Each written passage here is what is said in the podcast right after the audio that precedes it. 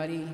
What a great day to be here to invite the Holy Spirit to have his way in our lives and in our hearts today. I was thinking about an article I read this week, and I just want to share this with you. The article was about turning your face towards God this year, sort of a, a New Year's uh, article. And in the article, they talked about a type of flower called a sunflower, and it's got this scientific term about it called heliotropism. I think I'm saying that right. But it's this idea of the face of the sunflower points towards the sun rising, faces the sun all day long until it sets, and then turns again to look at the sun as it comes up the next day. And so these types of plants, right, seek the sun. And they use this as an analogy to talk about what we can do with our year to seek God, to look for His face this year, to follow Him wherever He is up to, wherever He's going, whatever He's doing. And so it made me think of this psalm, and we're just using this t- this morning to just kind of uh, soften our hearts and be ready for God to move, be ready for God to, to transform us today. Uh, this comes out of Psalm 9, and it says this The Lord is a refuge for the oppressed, a stronghold in times of trouble. Those who know your name trust in you, for you, Lord, have never forsaken those who seek you. That's a promise we can hang on to that God is going to be with the people who seek him, that he's going to love and care for the people who seek him, who earnestly look for his face and follow it wherever it goes. The psalmist earlier in that psalm says this I will give thanks to you, Lord, with all my heart. I will tell of all your wonderful deeds. I will be glad and rejoice in you. I will sing the praises of your name, O Most High.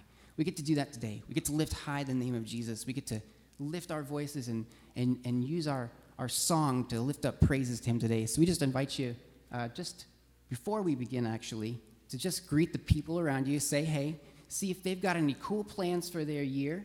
Maybe they've got a plan to heliotropism the Lord this year. Go ahead and stand and greet the people around you.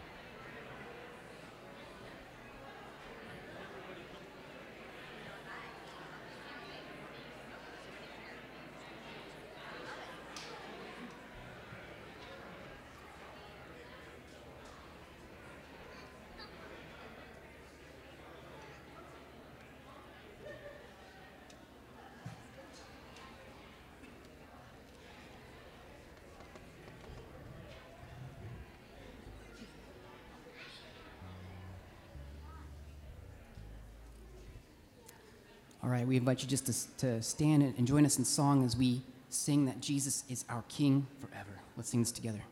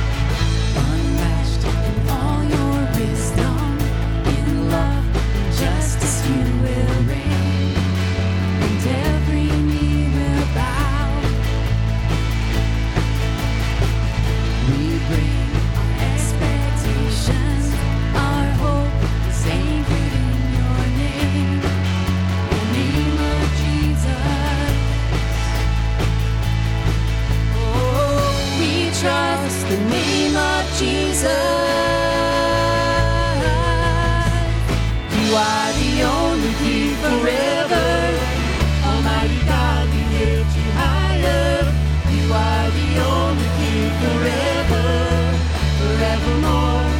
You are victorious, you are the only King forever. Almighty God, lift higher. You are the only King forever, forevermore. You are victorious.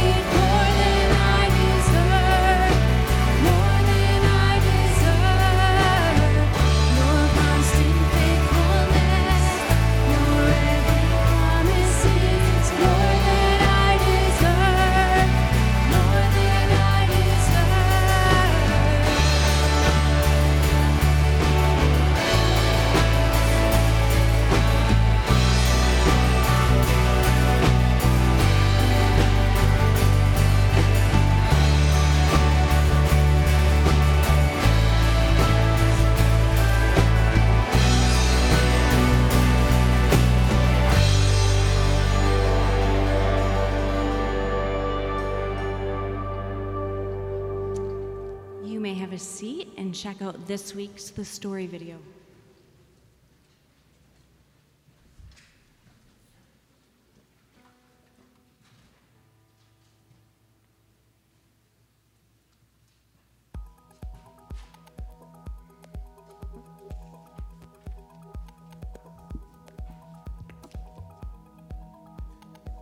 At the end of King Solomon's reign over Israel, God told a man named Jeroboam that he would become king over all but one of the tribes of Israel. But Solomon wasn't ready to give up the throne, so he tried to kill Jeroboam, who escaped and fled to Egypt. A short while later, Solomon died, and his son Rehoboam was named king. The people were unhappy with the heavy taxes placed on them and went to complain, along with their spokesperson, Jeroboam. Despite their complaints, the king refused to listen. Furious, most of Israel made Jeroboam their leader and lived in the northern territory called Israel, where Rehoboam ruled over the southern tribe called Judah. After being a united country for many years, Israel was now split in two. The new king of the northern territory, Jeroboam, was worried that when his people returned to the south in order to worship at the temple in Jerusalem, they might be persuaded to become loyal to Rehoboam instead of him. So he devised a plan. He constructed two golden calves and told his people that they were the gods that helped them escape from Egypt many years earlier. Then he had a huge festival to worship these gods, and unbelievably, the Israelites went along with it. Then one day, Jeroboam was at one of the altars making. When a man who followed God approached Jeroboam and warned him that his kingdom would soon be ruined, Jeroboam stretched out his arm and shouted, Seize him! As he did, his hand shriveled up. Terrified, Jeroboam pleaded with the man to pray for him. So the man prayed for Jeroboam's hand, and it was healed. Even after this display of God's power, Jeroboam still led the people to worship other gods. For years, Jeroboam and Rehoboam were at war. When Rehoboam died, his son and then grandson took over as kings of Judah. His son worshiped other gods just like his father. But Rehoboam's grandson, Asa, was different. Asa got rid of the idols and was fully committed to following God. The northern kingdom of Israel continued to be led by a series of wicked men, none of whom followed God. One of these kings was Ahab, who did more evil in the eyes of God than any king before him. Perhaps worst of all, Ahab married Jezebel, a woman from a foreign country who convinced him and almost all of Israel to worship a foreign god named Baal. Because of this, God would need to send a messenger to set things straight.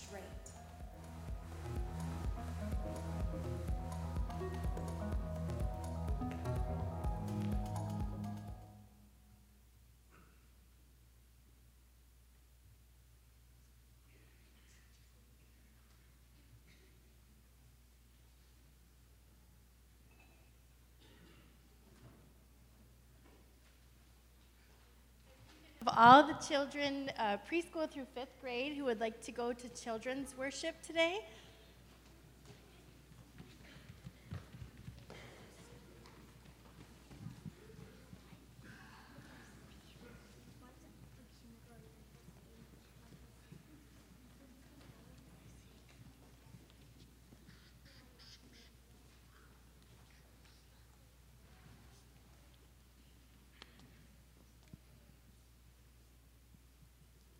All right, let's um, bow our heads and fold our hands and pray before we go. Dear Lord, thank you for bringing each of us here today to worship and learn more about you. And thank you for our teachers and our families, and um, help us to have open ears and hearts to hear what we are going to learn today. Amen.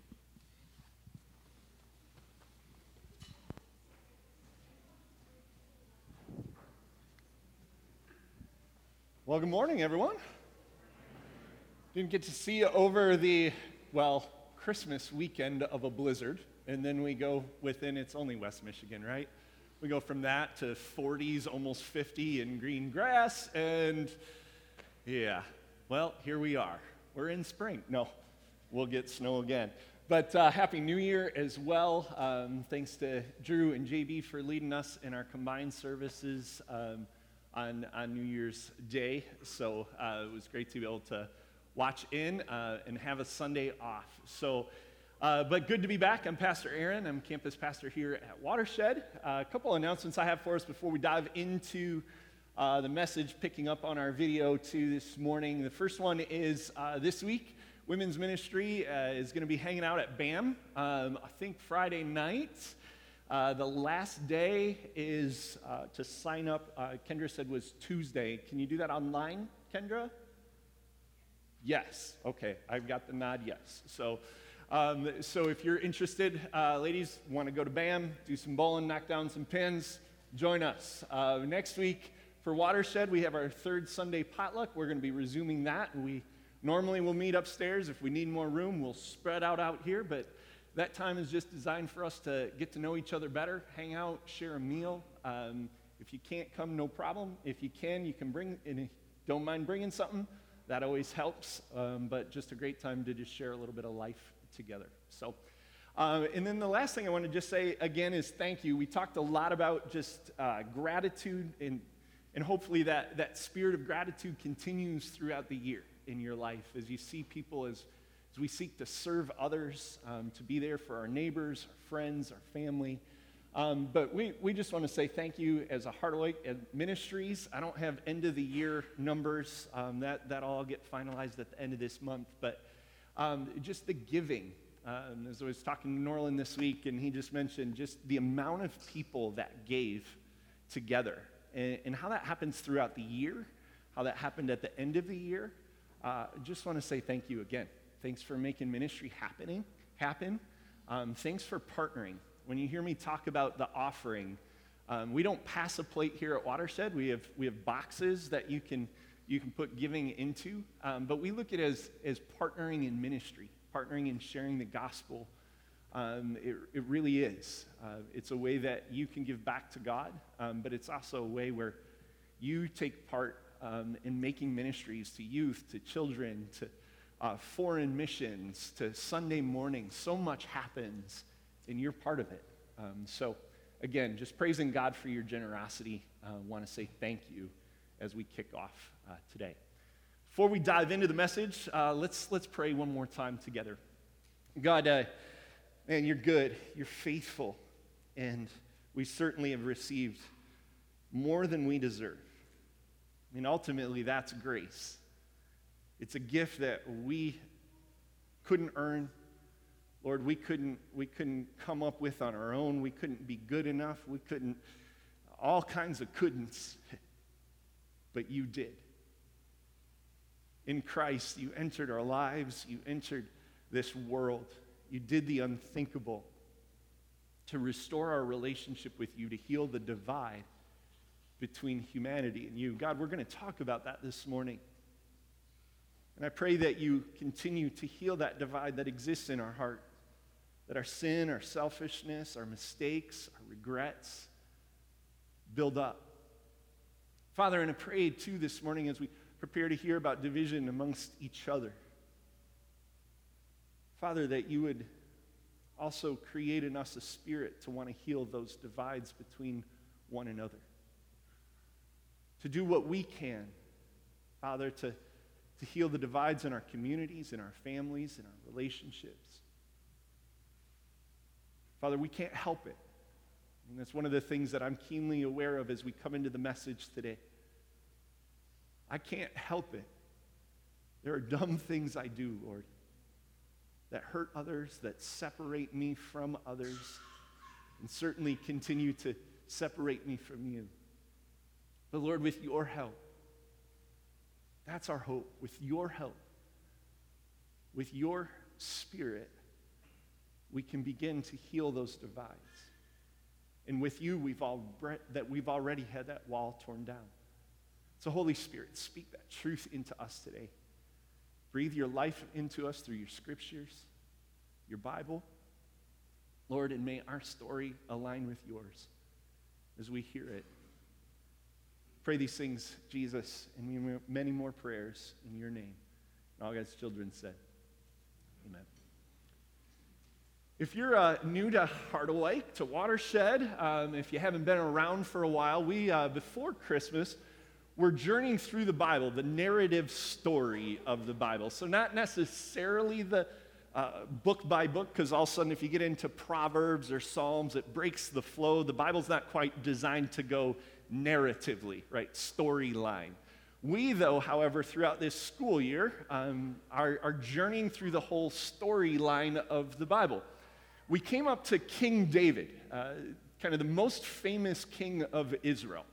And, and God's promise to King David was that he would always have a descendant on the throne. And then his next uh, kid, David's kid, Solomon, uh, proceeded to start his life out, his kingship out well, only to see it fail. Uh, and he, he did in Deuteronomy 17. There, there's, some, there's some key teachings about what it means to be the king. Uh, he, he broke every one of those by the end of his life and continued to perpetuate that sin and brokenness. So God said, I'm going to pull the kingdom, I'm going to split this kingdom apart. Now, he didn't say he was going to do that forever. He didn't say there wasn't a possibility to restore it, but be, due to Solomon's sin, that kingdom would be divided. So that's where we're picking up our story today. Rehoboam and Jeroboam, we, we saw a video uh, of a kingdom divided. I was thinking about division, and, and I was like, well, okay, when is there, there's bad division, and sometimes there's good division. I think about good division. Um, one of the gifts of being able to be a pastor here at Harderwyk is we, from the outside, look like we're divided. We have three worshiping communities celebration, fusion, watershed. And it can be like, well, what? Is it because they can't get along? Well, maybe at one point in time we couldn't. I don't know. Wasn't there, so I won't speak to that. But I am here now, and I can speak to this. We get along wonderfully. I mean, you got to see JB and, and, and, and Drew working together last week. I got to work with Jane as we prepared, we put a video together for Christmas, kind of last minute because a blizzard was going to get worse. And then all of a sudden, Sarah's planning with Pastor Bill, and we don't normally all work together. I mean, we work together, but we don't work together, and somehow we could pull it off. Like there's this divide and conquer mentality that we have, that we're all in it for Jesus. All we care about as a staff here at Harderwyk is that you connect to Jesus, our Lord and Savior. And we have that shared mission, that shared purpose to see everyone joining in the journey of being found and formed by following Jesus. Watershed, we say freedom, friendship, rest, right? We want you to know the gospel. But we are all working together. While we may have different worship styles, while some people may like hearing JB better than me or Bill better than me, fine, so what? If it's about Jesus, if you enjoy the organ more than you enjoy rock and roll, fine. But if it's about Jesus, it's all we care about. Right? How about with kids? How many of you have kids? Have you ever played zone defense on your children? Divide and conquer, right? Shared mission, shared purpose. How about at work? You separate into teams, right? To accomplish a different end goal. Divide and conquer. Right? The division that we talk about in that way is one where unity holds it together, right? Shared mission, shared purpose. That isn't the division we're talking about today. Because the division we're talking about today that we see in the scripture is a, is a division that is, its root causes sin. It separates us from one another. It puts us at odds. It, it makes us fight. It makes us bicker. It, it divides relationships, and so, they, so that it seemingly can never be restored. I'm going to say this morning that isn't the way of the kingdom of God. Jesus, in his last prayer on earth in John 17, and especially for the church, prayed that we might be one as he was one with his Father and with the Holy Spirit. So God's heart is for us to be together. And the story we're going to hear divides. So I want to dive into that a little bit this morning. We're going to, we, most of our video today uh, told the story of Jeroboam. He, he became the king of 10 tribes of Israel. If you're a really, really like close technical reader of scripture, it gets interesting to count the tribes. We won't get into that, but like there's two tribes and it's seemingly three that ends up being Judah and then one tribe kind of gets split so it looks like so let's we're not going to get into all the technicalities, okay? But Jeroboam has 10 tribes, Rehoboam has two. I want to go to the story just before we saw in Jeroboam and look at Rehoboam. He is Solomon's son, and the, the kingdom is not quite yet divided. But let's look and see how his sin catalyzes the division. So, 1 Kings, starting in chapter 12, verse 1. Rehoboam went to Shechem, for all Israel had gone there to make him king. Now, when Jeroboam, son of Nebat, heard this, he was still in Egypt where he had fled from King Solomon. And he returned from Egypt. We saw that briefly in the video. Solomon, when he heard that the kingdom, part of the kingdom was going to be get, given to Jeroboam, uh, Solomon pursues him. And, and so Jeroboam leaves and flees to Egypt. But now that he knows Rehoboam's back in, he's coming back. He's interested. In verse 3, so they sent for Jer- Jeroboam. Right? Many people followed him because he was a, this upstanding guy. He was well respected. And he and the whole assembly of Israel went to Rehoboam. And they said to him, Your father put a heavy yoke on us. But now lighten the harsh labor and the heavy yoke that he's put on us, and we'll serve you. So, Solomon, some of the background there, he had the people, he had forced labor for seven years to build the temple, 14 more years to build palace, his palace.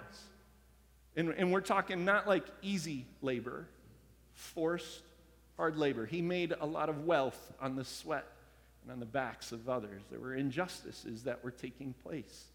Again, there was a reason why the kingdom was taken out of Solomon's hands.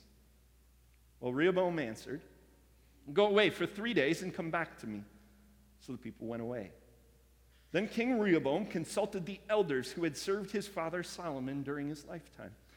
How would you advise me to answer these people? It's kind of an interesting way to phrase it, isn't it? How would you advise me to answer these people? Not our people, these people. Listen to their response. They replied, Well, if today you will be a servant to these people and serve them and give them a favorable answer, they're going to always be your servant.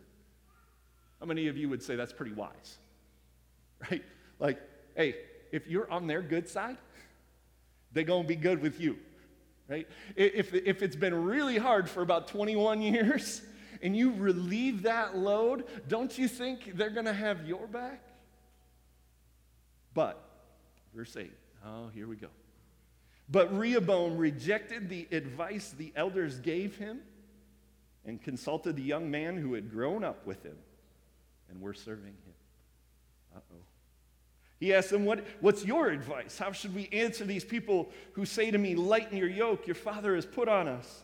Then the young man who had grown up with him replied, These people have uh, has said to you, Your father put a heavy yoke on us but make our yoke lighter. Tell them, My little finger is thicker than my father's waist. Oy, oy, oy. My father laid on you a heavy yoke. I will make it even heavier. My father scourged you with whips. I will scourge you with scorpions. Three days later, Jeroboam and all the people returned to Rehoboam as king.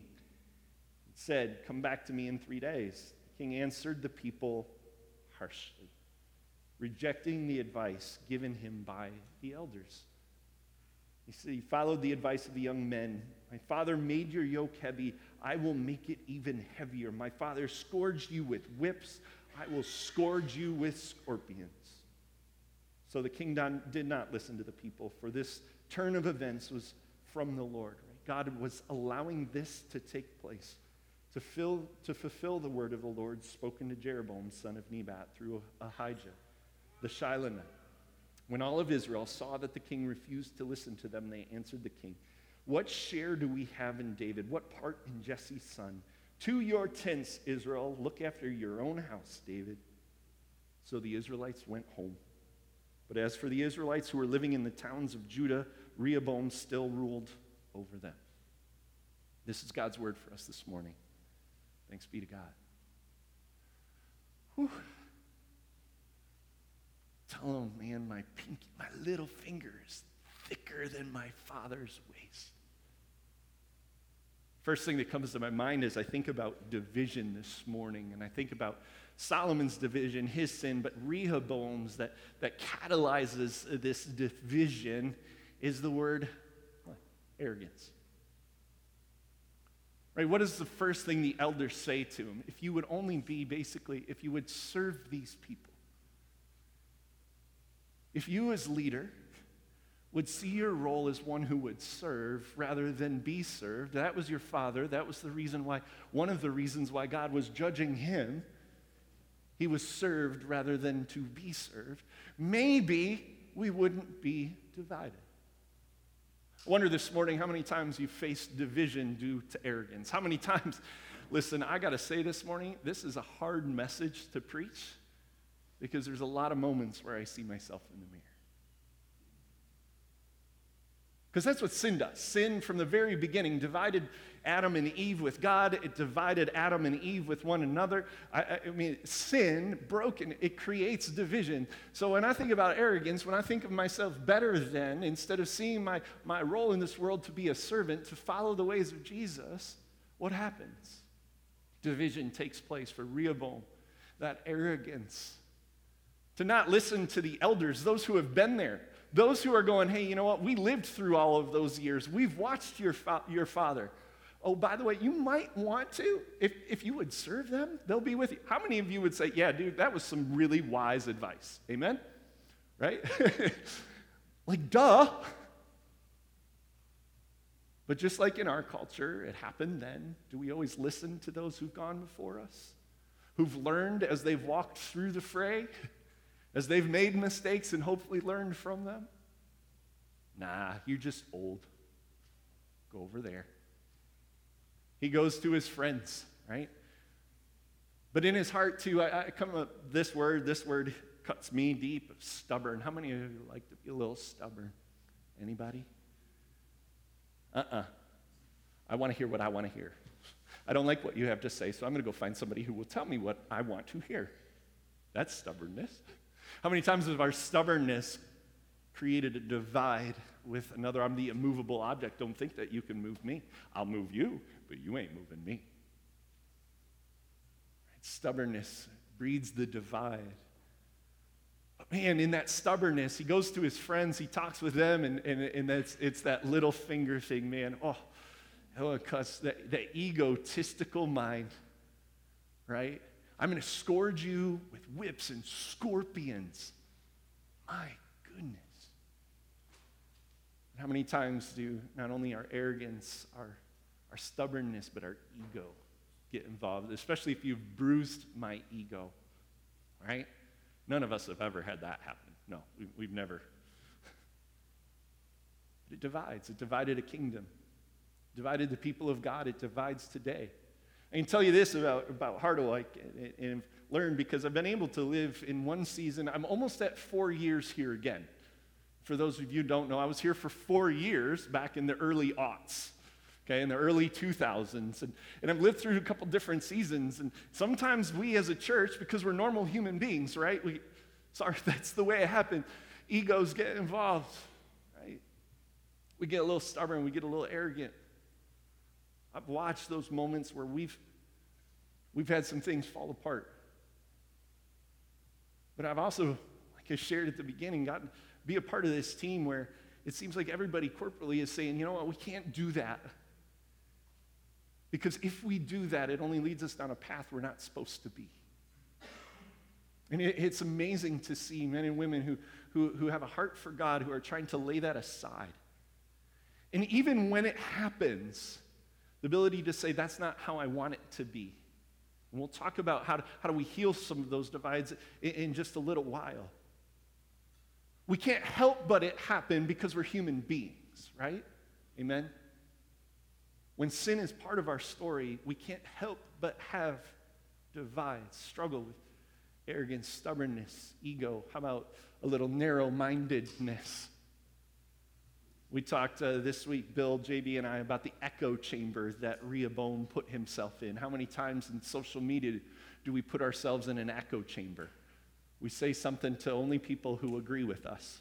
How many times we do that over a cup of coffee, or, or we find the person who, you know, at work, who, who, who they're just going to say yes to what we're throwing out there. It's a narrow mindedness that exists, right? We can't do that if we're going to work together with a shared vision. We're, we can't do that if we're going to be a people together. The living God, Jesus, what did he say? He said, I'm, I'm here to I'm, do my Father's will. The Holy Spirit serves Jesus, the King, and the Father in heaven. They can't be, they can't for one moment go out on their own and think their own. They, they have to work corporately. Now, this is radically different than our culture, isn't it? Where we are told you need to be an individual. You don't belong to the rest, and the rest don't belong to you. But see, that's not so in the kingdom of God. When we take that approach, it only divides. When we look for the echo chambers simply to agree with us, that narrow mindedness only splits things apart. And what do we see in Rehoboam is just a complete and utter indifference. Right? It's not an apathy, it's indifference. You're suffering? I don't care. So what? How many of you have made a social media post where you say, I don't care? So what? How many times have you just blatantly made a statement? I don't care. So what? It's like you said, it's like talk about this this morning. As much talking to myself. Indifference? never sees the value in another. Rehoboam saw those people. He didn't see our people. Right? All of this, this ego, this arrogance, right? He's really self-centered. But that's true of all of us, isn't it?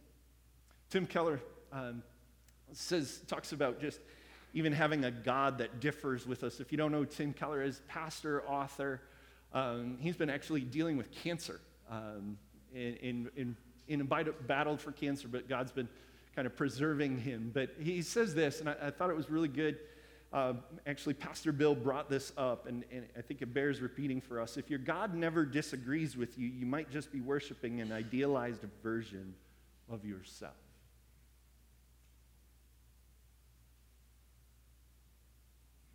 If your God doesn't disagree with you, you might just be worshiping an idealized version of yourself. If you can't handle somebody else disagreeing with you, you might just be worshiping an idealized version of yourself. I know that to be true in me.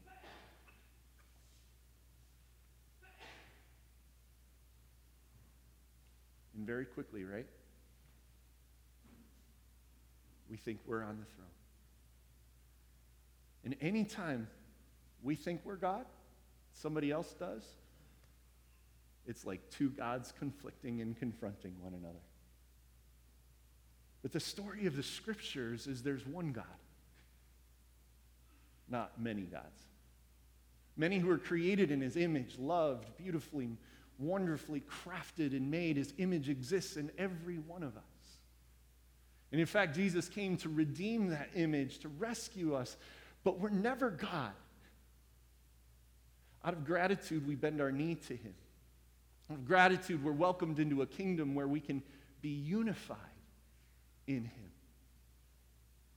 So when we fight for division, when we perpetuate it, when we press it, Folks, we're stepping out of that kingdom. We're being something we weren't created to be or rescued to be. In the rest of chapter 12, uh, we got to see Jeroboam. And uh, this is from the Brick Gospel, so, you know, why not? Throw a few Jedi in the background, too, right? but Jeroboam, just as he starts to lead the 10 tribes of Israel, the first thing he do, he does is he sets up not one golden calf. If we remember back to when Israel was rescued out of Egypt, right? The people set up a golden calf at the mountain. This was this great sin. This bonehead sets up two. Puts them at Bethel and Dan. Completely ignorant of the people he's now called to lead. Completely ignorant of when God, through Ahijah, approached him in 1 Kings 11 and said, by, by the way, if you follow me and keep my commands, it will go well for you. So, his first grand moment of leadership, out of fear, by the way, I'm scared they're going to go to Jerusalem. I'm going to set up these golden calves in Dan and Bethel, and I want you to worship them. So God sends this prophet. He reaches out at one point in time in the prophet. We saw that in the video, and his hand like withers. How many would freak out? Anyone? Anyone? Yeah, just, uh oh, withers. I'm sorry, you know, like, okay, heals. You think it'd get his, his, his picture? You know, get, get his attention? Yeah, yeah. No. he goes back to setting up more high places, setting up priests who are not of the Levitical who were supposed to be of the priestly people. He sets in line now what will be every king to follow a bonehead in Israel. There was not one king for the next 200 years in Israel that was good. Because he continued to set up those high places. Those high places continued to exist. And we'll continue, we'll, t- we'll talk more about this. The section we're in in the scripture now, it starts in about 925 BC, and we're going to move towards Jesus. But there is just a lot of years where, man, there's a lot of ugly. Just to give you a, a clue for Judah, they were around about 400 ish years uh, versus Israel's 200, and they only had five ish good kings. Okay? So neither one has a great track record. But Jeroboam, right, creates more division. How does he do it? Well, let me throw this back up ignorance. Sometimes we create division because we just don't know better. We don't have all the information. We don't have understanding about what has been. We, we don't, um, like Rehoboam, want to listen to those who have been there. Ignorance comes and shows itself in a lot of different ways. We make statements a lot of times thinking we know all better than people who are doing it. I mean, it, it exists in us, and it divides. What did I say also is, is for Jeroboam, he was afraid the people would go back to Jerusalem to worship God in fear. Right? Fear of different, fear of what would happen, fear in the fact that he didn't trust that God's word was good. It was just in his own thoughts. Our, our stinking thinking sometimes leads us into places, but all of these things divide. I wonder in our lives. Folks, this isn't, these aren't, these, while they're lists, they're not exhaustive. There are more things, aren't there? As we think about the divisions in our life, my question for you this morning is how are you contributing to them? To think about how are you either contributing to them or just kind of moving the, moving the, the ball along and ju- just keeping it moving along without any chance for there to be healing. Now, as I say, I understand there are some divides that this side of God's return, last week JB preached of a kingdom that would be finally and fully restored. It's in that kingdom we will see all divides healed. Some we will still, for, for whatever reason, feel, feel the pieces of, feel the remnants of in our lives, whether we, no matter how much we do. But the question still remains is am I moving for a unity? Am I open to the reality of there to be a healing? Am I living out the kingdom? Or am I playing the game of this world? Because here's what Jesus came to do Ephesians 2 13 to 14. Paul writes this to the Ephesian church. They're primarily outsiders, Gentiles, the Bible would say. Right? So they're not even Jewish. But he says this He's, he says that, but now, in Christ Jesus, you who were once far away have been brought near by the blood of Christ. Our sin has completely separated every one of us from God. We all are on equal playing field. But in Christ, we've been restored. For he himself, Jesus, is our peace, who has made the two groups one and has destroyed the barrier, the dividing wall of hostility.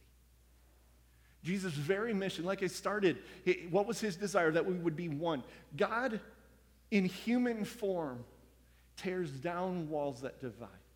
His MO was first to restore us to the living God in spite of our sins, in spite of our brokenness, in, in spite of our mistakes. He would take those things on a cross. Would take all of that punishment on him so you and I could have freedom and have relationship again with God. That's his MO, even when we were enemies. I don't know about you, sometimes that's how I think about divide is would I pray for my enemy? Maybe that's something you want to think about this week. Who's the people you consider as enemies? And would you even pray for them? Maybe that's a, a starting point. Maybe begins to say, you know what, I, what would it look like to pray for somebody I just absolutely, we all got it, right? Everybody got a little, does everyone want to collectively just get a little er out? I mean, it's, it's church, it's worship, right? We right, one, two, three. Er. Yeah, there you go. It's good for the soul. Right? But Jesus came so that we could be restored to God, but we could also be restored together. That not only would he bring restoration to a divided kingdom, a people of Israel, but he would, he would bring together a whole world. So I wonder today, just like what breeds our, our division, what helps heal it? And again, not an exhaustive list, but these are things I know in my heart that I'm, I'm working on with Jesus. And the first is humility. Right? Do we think ourselves better then, or do we see ourselves as someone who would serve others? Right? Do I think that, man, the world revolves around me? well, I don't think that. I just act that way. right? But am I a humble person? Am I allowing myself to see myself in the mirror? Am allowing myself to see myself in the eyes of God as someone who has needed a rescue from Him, not because I was perfect, because I was utterly lost. And you know what? So was everybody else. Just because I know Jesus doesn't make me better than anyone. I just know the one who's rescued me and rescued them. So, humility, about this, it takes forgiveness, doesn't it? Takes the ability to say I'm sorry and ask for forgiveness. Takes the ability to offer it. For some of us, uh, can be with one person, this can be a lifelong journey. And when we get into the realities of hurts and pains, but living into forgiveness is living into possibility. I want to say that again. Living into forgiveness is living into possibility. Right? Are we going to get this side of, of Jesus returning? A fully healed, restored kingdom, all division? No. And it's going to take Jesus coming back for every wall to be torn down. But when we forgive, we're leaning into that future. We're leaning into the possibility to be restored. In forgiveness also comes taking responsibility. We also have to take responsibility for our part in things. We have to take responsibility for the things that we can control and also learn to take responsibility for the things that we can't in such a way that I mean this. It's not your responsibility, the things you can't control. However, if what you do causes some junk, you might actually have some responsibility. And that brings us to this next point of understanding. That maybe, instead of being narrow minded, instead of the echo chambers, maybe we actually have to understand sometimes the impact of the things we say. Maybe we have to understand the impact of our actions and our posture. Maybe we have to understand and take responsibility for the things we didn't do, right? I mean, all of this together are pieces that can bring about healing. Jesus on his Sermon on the Mount says, What? Blessed are the peacemakers. Are we people who work towards peace, towards shalom, towards together and unity, or are we people who don't care, are indifferent about it? God's kingdom is about bringing together with peacemakers. This one, this one hurts a little self-control. Right? Anyone? Got to take 10 seconds before making the next action, right? Saying the next thing. Anybody? Anybody? Verbal processors. Raise your hand in the room, please. No, sorry. Self control, patience, right? Restraint. Rehoboam shows hostility. I know I can be that way sometimes. But I know every time that hostility's never breed, breeded unity, it's only divided. Even if I had a good reason to feel that way, I'm still responsible for how I respond. And then finally, wisdom. Something Rehoboam didn't want to listen to, something Jeroboam couldn't accept from God. Wisdom, as we went through our Proverbs series a while, a while back, we talked about is getting God in wisdom is getting God in the right place and then taking what he has to say and applying that to our lives. Sometimes it's wise to keep our mouth shut, sometimes it's wise to speak. I don't know if it's ever wise to respond on social media, just saying. I know I'm picking on social media today. But where do we see a lot of division? Because when we put the buffer of a human being once removed, it's a whole lot easier to say, I don't give a crap about what you think, who you are, and what you do. Is that the way of Jesus? Died even to save those who were enemies. Wisdom. A divided kingdom in the Old Testament. Thankfully, the story doesn't end there. We have a son who would come in the line of David throughout all those kings, 900 years later, who would break down the wall, the dividing wall, the wall of hostility, so that we would be joined to God and we would be able to be joined together. And He's gifted us His Spirit, the power and presence to work towards that. And if Jesus prays for that, don't you think He's going to equip us to work in the same way? Don't you think He'll be with us to work towards healing divides instead of continuing to cause them? Praise be to God for rescuing from me from all of the divisions I've created. They hurt. Sorry, they suck. Some of them we still live with today. Still try to mend. But I'm also grateful that those ends and divisions are never the end. That in Christ there's hope. And that hope is a living power that dwells within each of us by his Spirit and by his grace. And the one who has called us will equip us. Let's pray.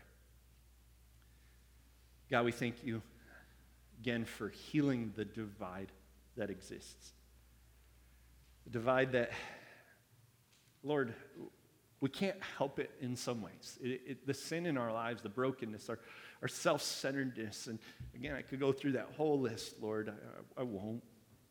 It boils down to self centeredness, to, to pride, to us worshiping ourselves more than bending our knee before you. Lord, thank you for taking all that on the cross, for dying to make those things right. And that, that's this seed of new life. Oftentimes, those things we've made wrong, we're going to have to join you in the work of rebuilding, restoring. Father, I pray that you give us the courage not only to see and recognize where we cause divides, where we're part of them, where we contribute to them, where we move them forward, but Lord, that we would also join you in the work to heal them. Lord, that we would ask for forgiveness, that we would become more humble, that we would seek to serve instead of be served, that we would be a little less indifferent, that we would actually care about the impact our lives have on others. Lord, we're going to need courage to go down that road and strength. My confidence this morning for us in that is this you're with us in it. And like we just said, God, if you're calling us, you equip us. So help us to keep leaning into the kingdom, leaning into the day that will be one day where all those walls will be brought down. And that we would start to see signs of that new life here on earth as it is in heaven. Lord, help us, guide us, lead us, and again, thank you for your grace and your mercy. You are the Lord our God, and you're ever faithful. God, we pray these things and many more prayers in the name of Jesus. All God's people Say, Amen. It's not the end of the story for Rehoboam and Jeroboam, and it's not the end of the story for you and I. We can declare today that we want to seek unity, which can only be found in Christ. So we're going to sing the song together, and there's just a part of the song that says, God, we won't move without you. We want to follow you. We want to lean into your ways and not do things our way. We don't want to create division, but we want to be unified. And the only way is to all of us seek Jesus. So let's stand together as we sing this together.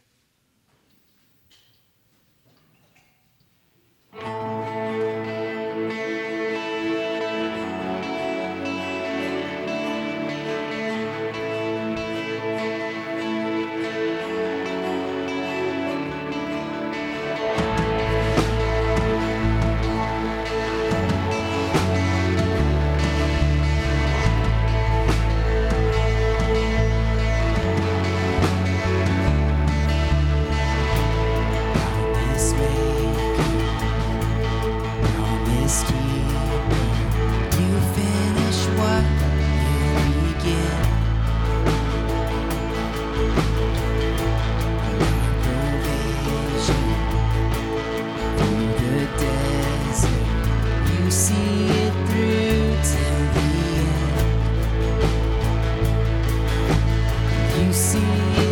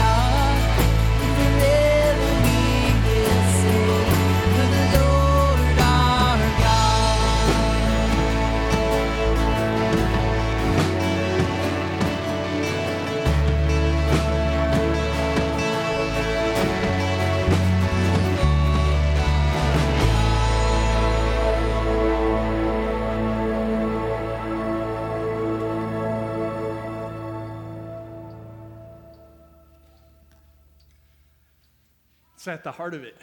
If God is our Lord, good news is He's going to help us. It's going to help us keep moving in the direction, step away from division, and into together, into unity, into a kingdom that looks a little bit more like heaven come down on earth. And He's going to equip us. So, as you work towards that, as you live into healing the divides, receive this blessing of our God. The Lord bless you and keep you. Lord, cause his face to shine on you and be gracious to you. The Lord lift up his countenance, his smile upon you, and give you his peace. In the name of the Father, the Son, and the Holy Spirit. And all God's children said, Amen. Amen. Um, if you don't mind stacking a couple chairs, we'd appreciate it. Otherwise, feel free to hang out, chat, or have a great week.